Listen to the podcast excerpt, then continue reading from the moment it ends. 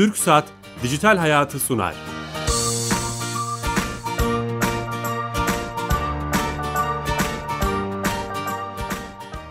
TRT Radyo 1 mikrofonlarına hoş geldiniz. Ben Bilal Eren. Teknoloji, internet ve sosyal medyanın daha geniş anlamda dijitalleşmenin hayatımıza etkilerini konuştuğumuz Dijital Hayat programımız saat 15.30'da her cuma olduğu gibi canlı yayında sizlerle beraber. Bu hafta e, çok değerli bir kitap üzerinden e, hem kendisini yazarını konuk etmek istedik hem de bu konuyu konuşmak istedik. Teknolojik işsizlik konusunu konuşacağız. Çok gündemde bu aralar. Çok değerli bir konuğumuz var. Sabancı Üniversitesi Mühendislik Fakültesi ve Doğa Bilimleri Fakültesi kurucu dekanı ve öğretim üyesi Şu Profesör Doktor Kemal İnan hocamla beraberiz. Hocam hoş geldiniz. Hoş bulduk. Şeref... Şu anda dekan değilim onu söyleyeyim de yani. Onu söylemiş olalım evet söylemiş tamam. Olalım. Ee, o e, kuruculuk süresinde dekan olmuştum evet. Teşekkür ederiz hocam. Şeref evet. verdiniz stüdyomuza. Şeref ait. Kitabınız üzerinden konuşacağız hocam. E, vaktimiz el verdiğince Hı-hı. kitabınızı konuşmaya çalışacağız. Ama öncesinde sponsorumuz TürkSat. TürkSat'a bağlanıyoruz. Tamam. TürkSat'taki arkadaşlarımız bize her hafta hayatımızı kolaylaştıran bir servisi anlatıyorlar. Fatih Çiçek telefon attığımıza. Fatih Bey. E, merhabalar Bilal Bey. İyi yayınlar diliyorum. Sağ olun. Yayınımıza hoş geldiniz. Sağ olun. Bu hafta hangi servisi anlatacaksınız? E, bu hafta e, Sağlık Bakanlığı'yla yürüttüğümüz bir projeden, bir çalışmadan bahsedip bahsetmek istiyorum. Lütfen. E, bildiğiniz üzere e, Sağlık Bakanlığı birçok amaçlı rapor veriyor vatandaşların e, kullanım amacıyla. Bunların hepsinin E-Devlet kapısından tek yerden kullanımına yönelik çalışmalarımız devam ediyor. Hatta ilk etapta da 7 tane e, raporu E-Devlet'te yayınladık ve kullanıcıların hizmetine sunmaya başladık. Kullanıcılarımız e, kimlik doğrulama yaptıktan sonra Sağlık Bakanlığı'nın altından e, doğum, ilaç kullanım, istirahat, psikoteknik, sporcu, sürücü, tıbbi malzeme raporlarını kendine ait raporları sorgulayabilmekte. 2019 içerisinde de inşallah Sağlık Bakanlığı ile yaptığımız çalışmayı bitirip tüm raporları E-Devlet kapısına sunulur hale getirmek istiyoruz. Süper. Elinize sağlık. Tüm ekibe selamlar. Aleykümselam sağ olun. İyi sağ olun. Kolay gelsin. Evet, TürkSat'a bağlandık. Yeni katılan dinleyicilerimiz için tekrar edeceğim. Sabancı Üniversitesi Mühendislik ve Doğa Bilimleri Fakültesi öğretim üyesi Profesör Doktor Kemal İnan hocamla beraberiz. Hocam 2012'de bir kitap yazıyorsunuz. Bir kitabı bu kitabı biz daha yeni keşfediyormuşuz gibi. O, o, o anlamda bizim cahilliğimize verin. Ee, şöyle başlayalım hocam bu konuya. Son 1-2 senedir şöyle bir şey var dünyada. Ee, belki biraz magazinleştiriyoruz da belki. Robotlar bizi e, işlerimizi ellerimizden alacak. Robotlar işte dünyaya hakim olacak. Hatta bununla ilgili filmler, diziler, Black Mirror gibi bir dizi. işte kader konusuna kadar kaderin içinde hiçbir hükmümüzün olmadığına dair son 5. sezonunda öyle bir senaryo da vardı. İşte Hariri gibi e, bazı kişiler Merkel ile Macron arasında iki başkan arasında konuşturulup dünyaya işte son insan nesli deniyor. Bir kötümser bir gelecek şey var. Fakat siz bir röportajınızda okumuştum. İnsanlar geleceği bilemez, öngörülemez. Nasıl bu oluyor da bu kadar kötümser bir havada öngörülemeyen bir şey konuşuluyor? Ne dersiniz? Sapla samanı ayırmak lazım derim önce. Sapla samanı ayıralım. Ee, endişe duyacağımız konular var. Bence endişe duyulması gerekmeyen konular var. Onları bir, bir biraz ayırma çalışayım burada. Şimdi bir ciddi bir teknolojiden kaynaklı bir işsizlik sorunu olduğu doğru. Ee, bunun nedenlerinden biri normal üretimde, değer üretiminde, emek sürecinde bir değişiklik oldu. Ee, bilgi daha büyük rol oynamaya başladı. Üretilen değer, mal ya da hizmet ne olursa olsun da içinde bilginin değeri gitgide artmaya başladı.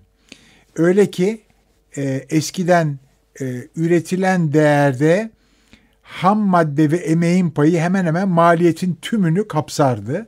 Şimdi maliyetin tümünü tasarım aşaması kapsıyor.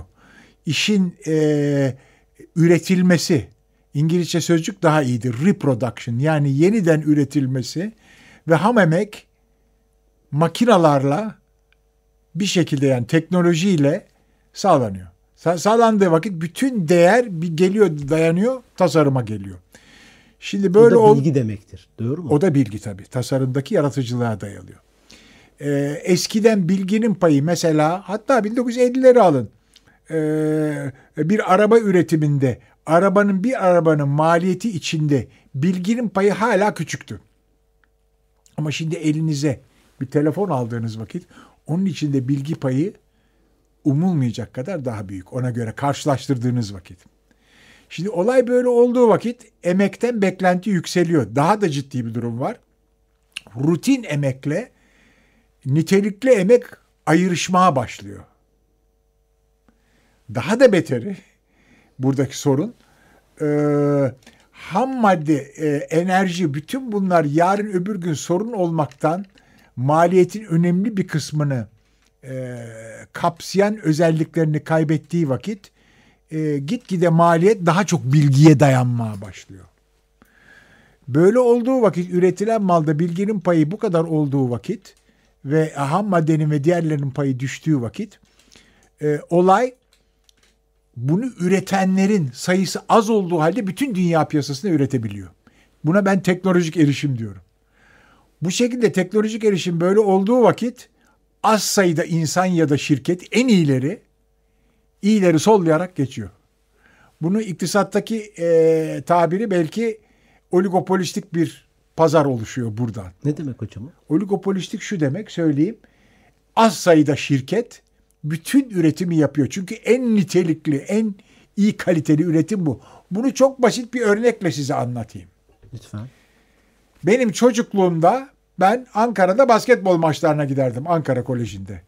Bizim okulun takımı çok iyiydi. Bayılırdım ve basketbol kültürüm buradan oluştu. Ve sonra basketbolda oynadım bir süre. Ve bayılırdım o. Yani herhalde bundan daha iyi basketbol Sizin oynanılmaz derdim. oydu. Tabii izlediğim buydu. Başka bir şey yoktu ki. Televizyon yok. Sosyal medya. Hiçbir şey yok. Sosyal medya işe yarar ama göreceğim basketbolda öyle bir şey yok. Şimdi o zaman buydu. Şimdi, şimdi bu sırada ben bakıyorum. Bir kere korkunç ilerlemiş bütün sporlar. Futbola, basketbola bakıyorum. NBA izliyoruz. NBA seyrediyor. NBA seyrettikten sonra ne oldu? Bütün yerel basketbolcular, yerel sporcular, yerel müzisyenler hepsi ikinci plan edildi. Medya sanayileri dünyanın herhangi bir yerine bu çeşit bir etkinliği çok kaliteli bir şekilde eriştiriyor. Bu örneği verdiğim vakit çok daha kolay anlaşılıyor. Yerel bitince ne oldu hocam? Yereller satamıyor. Alıcısı yok. Siz şimdi basket maçı seyredeceksiniz. NBA'yi mi seyredersiniz? Yandaki mahalle takımını mı seyredersiniz? Yani daha doğrusu şöyle diyelim. Belki yandaki mahalle takımı da seyredersiniz ama parayı hangisine verirsiniz? En iyisine verir. Ha işte bitti. Öyle olduğu halde herkes televizyonunu açıyor. Futbolda İngiliz ligini seyrediyor. Çünkü en iyi futbol oynayan ya neyse o en, dünyada en iyi futbol oynayanlar varsa hepsine erişebiliyorsunuz çünkü. Şimdi sanmayın ki sanayide durum farklı. Çok iyi olan çok mu kazanır yani? Çok iyi olan e, hepsini götürüyor. Malın hepsini götürüyor. Buna kazanan hepsini alır ekonomisi diyoruz. Hem rutin emek dışlanıyor hem de kazanan her şeyi alıyor. Bu ikisi birbirinden farklı ikilenen bu ikisi birleşince ciddi bir şekilde bir işsizlik sorunu doğuyor. Asıl medyelerin var. Ha bunun dışındaki argümanlar. Efendim makineler bunların çoğu makineler dünyayı istila edecek mi? İnsanlar Magazin hiç gerek kalmıyor. Bu doğru değil. Her zaman insan yaratıcılığına ihtiyaç var. İnsanların yaptığı ve makinelerin yapamadığı çok şey var. En son yapay zekala bu ara bir ölçüde kapandı. Bir ölçüde kapandı. Ama hala insanların yaptığı şeyler e, bazı şeyler var ki bunları siz makinelere yapamazsınız. Çünkü makinelerin sosyalleşme özelliği yok. Yani makineler birbirlerine konuşmuyor. Bir de benim çok basit söylediğim bir şey var. Biyolojinin ürettiği teknoloji çok farklı. Ben öğrencilerime söylüyorum. iki tane bilgisayar alıyorum. Bakın bunların çocuğu olmuyor, Olmuyor. diyor. Üretemiyor kendini. Kendi kendini üretmiyor. Halbuki biyoloji kendi kendini üretiyor. Çok daha farklı bir taraf. Ve çok karmaşık biyoloji. Daha mı tehlikeli biyoteknoloji? Şimdi biyoloji, biyolojide şöyle bir şey var. Biyolojiyi tersinden mühendislik. Tersinden mühendisliği şöyle anlatayım. Hep şu örnekle verilir. Rus uçağı düştü. Ya Amerikan uçağı Rusya'da düştü. Ruslar bunu aldı baktı aynı uçağı üretecek şekilde tersten mühendislik. Yani Yaptılar. uçağı dıştan bakarak üretecek bilgileri elde etti ve uçağın aynı üretebilir mi? Mesela bunun adı tersten mühendisliktir. Şimdi biz aynı şekilde insanın içine bakıp onu yeniden üretebilir miyiz sorusuna gelince bu umutsuz bir proje. Çünkü buradaki karmaşıklık çok yüksek. Çok yüksek bir karma. Yani biyolojideki olayın e, karmaşıklığı o kadar yüksek ki bizim bunu tümüyle anlayabilip üretebilmemiz öne, e, şey değil, mümkün değil. Ama şunu yapabiliyoruz. Çin'deki bu haber o zaman biraz şey, Hayır. Çin'deki yap haber doğru. Çin'deki Bebek. haber tabii bebek haberi falan onlar doğru ama şunu yapabiliriz. Manipüle edebiliriz. Yani biz onu üretmiyoruz ama biz gen- e, genler Oynarız. üzerine öyle bir şey yapıyoruz ki bu adam belki şu anda olduğundan daha zeki ya daha iyi akıl yürütebilir. Belli özellikleri değiştirebiliyoruz. Ne kadar bunda başarılı oluyoruz? E, fena başarılı oluyor. Yani bunu şeylerde bakın. E, e, gidiyorsunuz manava bir elma görüyorum. Ben, resim gibi elma ya. Maşallah kırmızı ben hayatımda küçüklüğümde böyle elma görmedim tamam mı? Belli Tarımda ki ona yaptık bunu. tarımda yaptık buna benzer şeyler. Yani buna benzer aslında doğada doğal olarak yetişmeyen şeyleri ama bu çok eski.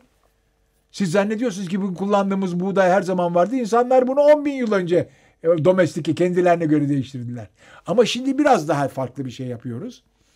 E, tamamen hibrit dediğimiz yani e, şeyleri bitkileri çeşitli şekillerde çiftleştirerek değil direkt genetiğine yani biyolojisine müdahale ederek yapıyoruz. O zaman doğada tehlikeli bir örnek mi oluşturuyoruz endişesi var. Özellikle bunun insanlar üzerinde yapılması haklı olarak önemli endişe, etik. Hilkat garibası şeyler mi çıkabilir? Hilkat garibesi derler ya. Şimdi bakın önemli bir şey bunu daha önce de bu örneği verdim. Ee, Freeman Dyson diye çok önemli bir fizikçi var. O şunu diyordu 1970'lerde garajlarda bilgisayarlarla mikro elektrikle oynayarak yepyeni şeyler yapılıyordu. Silikon işte buradan. Vadisi öyle çıktı değil mi? o için? Silikon Vadisi'nin çıkışı ilk başta orada işte Apple bilgisayarda onda bilgisayar çıktı sonra telefon çıktı sonra hep garajlarda yapılan yavaş yavaş sonunda birdenbire patladı ticari olarak. Şimdi alışın diyor. Yarın öbür gün yine garajlara gideceksiniz. Orada beş kafalı kedi, üç kuyruklu tavşan, buna benzer tuhaf tuhaf mahlukların üretildiğini görebilirsiniz. Korkmayın bundan diyor. Yani bunun bir yerde biyolojiyi manipüle ederek farklı tür yaşam biçimleri oluşturmak mümkün. Ama yaşamın Harari'nin dediği gibi tümünü kontrol edebilmek, insan iradesini, özgür iradesini aşabilmek, bu şekilde insanı yeniden bu çok zor. Son insan nesliyiz diyor ya konuşmaları. Ama yani bunu bunu değiştirmek o kadar kolay bir. Bununla oynayabilirsiniz. Burada kazalar olabilir filan. Tehlikeli bir tarafı da var. Bunu da söylüyorum. Yani önlü közü öldürürsünüz insanları. Patolojik bir nesil olur. Şu bu olur bu olur. O zor bir şey bir olay. Ama şunu unutmayın. Bir teknolojik olanak çıktıysa bunu da durduramazsınız. Çünkü en kolay örneğini vereyim. Nükleer kimin aklına gelirdi ki atom denilen parçacığın içinde yaptığınız bir manipülasyonda böyle bir bomba yapıp korkunç bir enerji elde edebilmek. Binler ölecek yüz binler. Bu ha ya ve bu atıldı. Hiroşima'nın tepesine atıldı hiç yapılmaz dedi. Ama sonradan bir insanlar bunu ama. öğrendi. Ha? Bir daha olmadı. Bir daha Bir yapmadık. daha işte onu diyorum. Ondan sonra insanlar bunu öğrendi ve nükleer enerji ancak bir tehdit unsuru olarak hala duruyor. E, savunmada bir tehdit unsuru olarak duruyor. Bir de nükleer enerji olarak, barışçıl kullanım olarak duruyor. Tehlikeleri var, radyasyon yapıyor, kanser yapıyor, çeşitli şeyleri var. Bunların bir kısmı, büyük bir kısmı kanıtlanmış. Gıdalarla ilgili birçok burada tez var. Ne kanıtlanıp kanıtlanmadığı açık değil. E, ama tehlikeli olan şeyler var. Yani kötü bir tecrübe mi yaşayacağız böyle Hiroşima gibi? Bu yapay zekada, insansı robotlarda. Şimdi bunun tersini söylemek gibi bir müneccimlik yapmak istemiyorum. Yani yapay zekadan dolayı değil. Yapay zekayı büyütme. Yapay zeka değil bu. Bu direkt teknolojik değişim. Yani bu şöyle diyeyim ben size. Şu anda su üstünde gördüğümüz teknolojik değişim mikro elektroniğe dayanık teknolojilerdir. Buna iletişim ve e, elektronik teknoloji, bilgisayar, iletişim ve enformatik teknolojileri diyoruz. Tüm Suyun üstü mü diyorsunuz bunu? Bu suyun üstü. Bu şu anda bu değiştiriyor. Her şeyi değiştiriyor. Kıyamet gibi. Yani telefonlar küçülüyor daha e, ve Moore yasası diye bir yasa var. Ondan da bahsedeyim mi bilmiyorum. O şu demek fazla uzatmayalım. Her 18 ayda bir verim ikiye katlanıyor. Verim ne demek? Aynı işi yapan elektrik devresinin alanı yarıya düşüyor. Süper kompütürden buraya Süper geldi. gittikçe küçülüyor küçülüyor küçülüyor bilgisayar müthiş. O gördüğünüz telefon benim gençliğimde olan odalar doyusu bilgisayarın yaptığı işten daha fazla Siz o sıra. Amerika'da. Bu Amerika'da. mikro elektroniğin yaptığı iş. Mikro elektroniğin yaptığı. Ama asıl bu suyun üstü. Suyun altında olan bugün nanoteknoloji adını verdiğimiz moleküler düzeyde mühendislik yapmak. Yani moleküller üzerinden manipülasyon yaparak mühendislik yapmak. Bu tabii çok farklı bir alan. Bunun ilk önemli uygulamaları tıpta, biyolojide. Çünkü yaşam bunu yapıyor. Yaşam bunu şu veya bu şekilde evrimle e, bu olayı kendi bu mühendisliği yaşam kendi içinde yapıyor. Biz bundan ne öğrenebiliriz, ne kadarını taklit edebiliriz şeklinde buraya doğru giren bir yönü var teknolojinin bugünkü. Asıl suyun altından gidip ve yarın öbür gün büyük patlamalar oluşturacak olay bu. İkisi arasındaki ilişki de şu. Mikroelektronik teknolojilerinden ne öğrendik biz? Küçültebilmeyi. Ve küçüklerle öyle alet edevat yaptık ki çok küçük şeylerin içine girip oralarda manipülasyon yapabiliyoruz. Bunun için ben moleküler mühendislik diyorum. Bunda da büyütmeyi mi öğreneceğiz? Tersi bir Hangisinde? soru mu? Ne? Suyun üstündeki teknolojiyle Hayır, küçültmeyi küçültme öğrendik. hep küçük ama küçültme dediğim ve işin önemini küçültmüyoruz. İşin boyutlarını küçültüyoruz ve bütün o teknolojiyi götüren olay çok küçük hacimler içinde çalışıyor. Bizim beynimizin içine bir bakın. Trilyonlarca nöron var. Yani çok karmaşık bir alanla karşı karşıyayız ama çok küçük bir alan içinde. Biz bunu nereden öğrendik dedim? Mikroelektronikte bu küçültme teknolojilerine aşina olduk o kadarını diyelim. Şöyle bir haber okudum. Bu söylediğiniz doğru bir haber mi? İsrail'de bir firma danadan şırıngayla aldığı hücreyle et üretti. Yani artık Evet. bu bu dediğimiz teknoloji Şimdi yapay insan uzvu üretmek bu e, zaman zaman üç boyutlu basıcılar olarak geçiyor. Ee, yapay insan uzvu üretmek, yapay et üretmek. yapay et. Tabii yapay et. Kızartıp yediler onu Da, sonra. tabii tabii kızartma iyi olabilir. Yapay et üretmenin mümkün olabileceği söyleniyor. Ben ayrıntısını bilmiyorum ama yani niye olmasın diye de düşünüyorum. Eğer olayın kimyasına hakimseniz. Mesela dikey tarım diye bir şey var. Hiç toprak kullanmadan tarım. Mesela Hong Kong gibi bir yerde bu son derece önemli. Çünkü arsa yok ortalıkta. Siz e, 100 katlı binanın içine, katların içine toprak olmadan sadece bitkileri büyütebiliyorsunuz. Laboratuvar ortamında. Tabii laboratuvar ortamında çok sayıda şeyleri o şekilde bunun adı dikey tarım olarak geçiyor. Bunu yapabiliyorsunuz. Bu şekilde dikey tarım yapabiliyorsunuz. Örneklerle daha iyi anlamış oluyoruz. Ha, Şunu şunu o zaman bu hani çok konuşulan Hariri vesairenin öngörüleri mesela sizin anlattıklarınızdan aslında onların bir, biraz pazarlama PR da olduğunu görüyorum. yani Hariri'nin bu e, şimdi birkaç şey var. Yapay zeka meselesi değil burada tek, bir daha tekrar ediyorum. Yapay zeka yumuşak teknolojidir. Yapay zekanın yaptığını çok kısa anlatayım. İnsanların kolaylıkla yapabildiği fakat makinelerin anlamadığı, yapamadığı şeyler var. Bunların bir tanesi insan yüzü tanımak. Şimdi ben sizi gördüm ya. Gece de görsem, yandan da görsem, tepeden de görsem, aa bu bizim Bilal diyebiliyorum. Benim sizin yüzünüzü çok farklı ortamlarda, bağlamlarda tanıma yeteneğim var. İnsanların genetik olarak bu özelliği var. Birbirlerini yüzlerinden kolay tanıyabiliyorlar. Sen sıkıysa bunu makineye yaptır. Çok zordu bu olay. Nasıl bunu yaptılar? Çok sayıda veri alıp çok sayı veri içinden sizin yüzünüzün binlerce örneğini onun içine koyup bir öğrenme sürecine makineyi Makine sokuyor. öğrenmeli. Makine bu şekilde onu öğrenir. Ama burada da eee, bu verilerin ne kadar zengin olduğuna, ne kadar çeşitlilik barındırdığına bağlı olarak bununla bağlı olarak gidiyor. Yani bu insan bilgilerinin bir çeşit ortalamalarını alarak bu işi yap, yapar gidiyor. Asıl büyük yaratıcılık bunun içinde çok fazla yok. Bir yere kadar var. Bunun en başarılı olduğu yerlerden bir tanesi oyunlar. Satranç oyununda Go'da- makine yeniyor. Go'da Go'da, özellikle çok büyük oyun. yani. Ama ya bu bana bir şey hayret ettirmedi ki. Ben bir makine yapıyorum insandan hızlı koşuyor. Ondan sonra uçak uçuyor biz insan olarak uçak. Ya bizim yapamadığımız birçok şeyi zaten makineler yapıyor. Bu tür bir zekayı, bu tür bir kuralları belli bir oyunda makinenin sizden daha iyi olması Bir şey ifade etmiyor bir aslında. şey ifade ediyor mu hiç, Korkutucu değil hiç yani. emin değilim. Hiç, yani ediyor belki ama bunu da yaparken yine çok sayıda insanların oyunlarının sonuçlarına bakarak buradan akıl yürütmek var. Doğru. Özellikle burada bir şeye daha değineyim. Ee, otomasyonun Yapay zeka demiyorum. Dikkat ederseniz bu yapay zeka lafı otomasyon yerine geçmeye başladı. Aynı şey değil. Otomasyonu bir radikal boyuta getiriyor ama e, aynı şey. ikisi aynı şey değil. Otomasyonun e, devreye girdiği konular pahalı meslekler. Şimdi bana mesela biri temizliğe geliyor. Ya bir bahçıvanlık yapıyor. Çok zor bunun otomasyonu. Hem çok pahalı hem oraya robot falan olacak iş değil. Onun için bırak onu otomasyon. Ama kimler giriyor? Doktorlar giriyor. Ama kimler giriyor? Avukatlar, hukuk takımı girebiliyor. Nasıl giriyor? E doktor teşhis edecek değil mi? Ben hep merak ederim. Beş doktor oturdu bir hastalığı teşhis edildi. Ne, ne konuşuyorlar? Tahliller geldi önlerine. Yüzlerine baktılar. Nereden yukarıdan inme bir bilgiyle mi buna geliyorsunuz? Bilgisayar bütün bu bilgilere sahip. Ayrıca sizin bilmediğiniz birçok özellikleri o tahlillerden o ayrıca çıkarıyor. Ayrıca dünyadaki binlerce milyonlarca örnekte Veriye bunun benzerlerini seçiyor. Bitti. Senden daha iyi bu şey yapıyor. Doktorlar duymasın. Doktor şey, şey, en bunun şey belirgin şeyi şimdiye kadar bilgisayarların başarılı olamadığı bir olay görme konusundaydı. Yani görün çok önemli. Başlı başta bir konu bu görme meselesi değil. Bunun için mesela 15 senelik bir tahsilden geçiyor radyologlar. Yaptıkları iş ne? MR şu bu çeşitli şekillerde oraya bakıp oradan hastalığın ne olduğunu teşhis edecekler.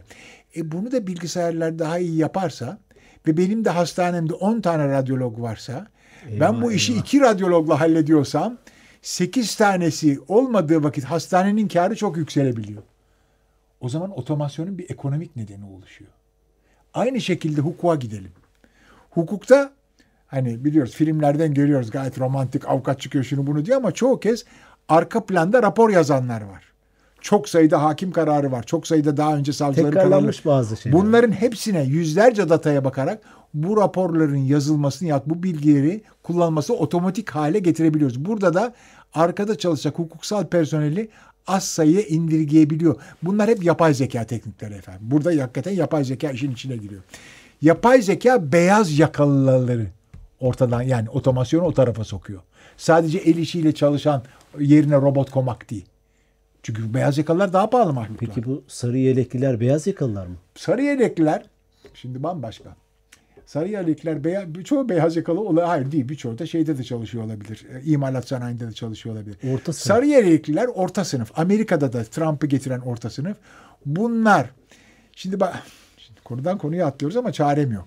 Şimdi bakın Yani isyan edecek Yine ya- bir Harari, yine bir Harari hatası. Harari diyor ki, yani niye ben Harari'yi söylüyorum? Çünkü bu yanlış bilgi üzerine herkes akıl yürütmeye başladı. Dünyada uluslararası eşitsizlikler artıyor diyor. Bu doğru değil. Sayılar da bunu göstermiyor. Uluslararası eşitsizlikler artmıyor. O eşitsizlikler ulus içi eşitsizliklere dönüşüyor. Eskiden Amerika ile diyelim ki şey arasında Türkiye arasında bir eşitsizlik varken şimdi bu eşitsizlik Amerika içindeki nüfusa dağıldı. Amerika içinde daha verimli olan verimli emek yani yaratıcı emek var, olmayan emek var. Birdenbire oradaki gelir farklılıkları oluşmaya başladı. Nasıl oldu bu? Küreselleşmeyle. Ne yaptı Amerika sermaye? Sermaye gitti Çin'e. Orada hem iyi kötü disiplinli emek var yani daha üretken olabilecek hem de daha ucuz. Daha ucuz. Neyin göstergesi bu? Bir sonra bunlara robotlar yani bir sonra teknoloji bunun yerini alacak ama şimdilik Çin'e gitti. Şimdi bu şekilde olduğu vakit ulus içi eşitsizlikler oluyor.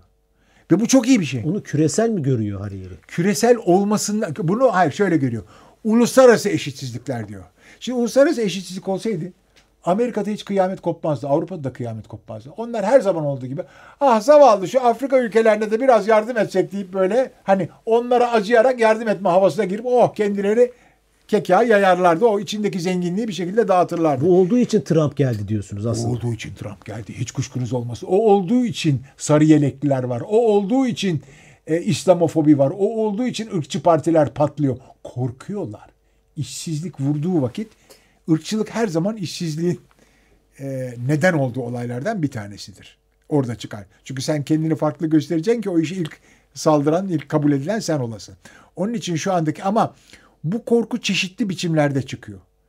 Macron'dan ne bekliyorlar? Ben anlamadım ki. Yani adam ağzında kuş tutsa bir şey yapacak hali yok. Çünkü bir yandan şirketleri verimli hale getireceksin, altın yumurtlayacaksın. Onun için Çin'e gitmek zorundalar. Bir yandan adamlar eski ücretlerini istiyor. Ya senden daha iyi bu işi daha ucuza yapan varsa sen ne yapacaksın? Sorun şu. Emek değer yaratamayınca ne yapacaksın? Bu yeni toplumun bir numaralı koşulu bu. Çıkmazı bu mu? Çıkmazı bu. Emek değer yaratamadığı vakit ne yapacaksınız? Emek her zaman değer yaratabilmeli mi? Böyle mi olay? Yani eğer böyle bir kural varsa bilelim. Böyle değil ama. Böyle emek her zaman yani şey açıdan bak ahlaki açıdan bakarsanız her emeğe saygımız var bir değer yarat. Ama değerden kastım şu ticari değerden bahsediyorum. Yani sizin yaptığınız işe ben para verir miyim vermez miyim? Siz basketbol oynuyorsunuz. Çok da güzel şey atıyorsunuz. Sonra, ama ben NBA'yi gördüğüm vakit benim standartlarım değişti. Ben size para vermiyorum. Paralar oraya gidiyor. Aynı şekilde sanayide, üretimde, her şeyde. Robot sizden daha iyi yapıyorsa bu işi gittiniz. Peki hocam şey yeni iş kolları üretmez mi bu? Bu, işte bu hep söylenen YouTuber, bir şey. YouTuber'lar çıktı, YouTube çıktı, YouTuber'lar çıktı örneğin. Çıktı, yeni iş kolları. Şimdi burada hemen bu, bu soru hep geliyor tabii. Ya efendim, bu eski şey. Sürekli olarak özellikle iktisatçılar buna çok yatırıyor. Diyorlar ki hep yeni iş alanları çıkar. Bu yeni iş alanları çıktığı vakit e, yavaş yavaş oraya kadar. Hangi yeni iş alanları? Bana söyleyin onların adlarını. Çünkü yeni iş alanlarının çoğu zaten kendisi otomasyonda daha başlarken. Yani bu yeni iş alanları daha fazla emek gerektirmiyor. Çok önemli bir terim var. Ee, ekonomik kalkınma yeni iş alanı yaratmadan. Economic recovery without jobs İngilizcesinde söyledim. Yeni iş olmadan ekonomi e, düzene, düzene giriyor ama yeni iş alanı yok. Özellikle yeni iş alanlarında yeni iş alanı yaratamıyor. Onun için bu doğru değil. Son bir dakikada Türkiye için tehlike var mı? Şu anda yok. Evet. Şu anda Türkiye tehlikede değil. Çünkü Türkiye teknolojik olarak teknolojik üretkenliği bu düzeye gelmedi ve Türkiye şu anda işsizlik meselesini önemli bir şekilde çok pragmatik bir şekilde çözdü. Çünkü işsizliğe karşı en iyi ilaçlardan bir tanesi inşaat sektörü. Emek yok. Aa herkesin çok eleştirdiği basit. bir şey siz. Müthiş hiç, hiç eleştirilecek bir yanı yok. Çok önemli şu sırada ama bu kısa dönem. Haklısın. Sakın buna ilelebet güvenerek bu işi e, yapacağız. Ve yavaş yavaş Türkiye'de bu teknoloji üretme içine girdiği vakit bu sorunla karşı karşıya kalacak. Ama bana sorarsanız 1.3 milyarlı Çin'le 1, 1 milyarın üzerinde nüfusu olan Hindistan bizden önce düşünmeli bu sorun. Yani 80 milyonluk ülke olarak. Yani. Hocam çok keyifli ama programın sonuna geldik. Vakit bitti. Aslında çok güzel büyük bir fotoğrafı da çektiniz tekrar konuk etmek isteriz sizi. Hemen kitabınızdan da bahsedeyim. İkinci baskısına girdi sanırım. Girdi evet. İletişim yayınlarından. Evet. Teknolojik işsizlik İş, işlevsizlik ve işlevsizlik kitle üretimden yaratıcı tasarıma. Burada evet. bu kitabı herkese tavsiye ediyoruz. Çok da büyük bir fotoğrafı tarihsel bir tarihçi gibi aslında. Hocam kızıyor tarihçilere ama e, o, o perspektiften de bakmış oluyor. E, Sabancı Üniversitesi Mühendislik ve Doğa Bilimleri Fakültesi öğretim üyesi Profesör Doktor Kemal İnan hocamla beraberdik. Haftaya yeni konu ve konuklarla beraber olacağız. Hoşçakalın, iyi hafta sonları.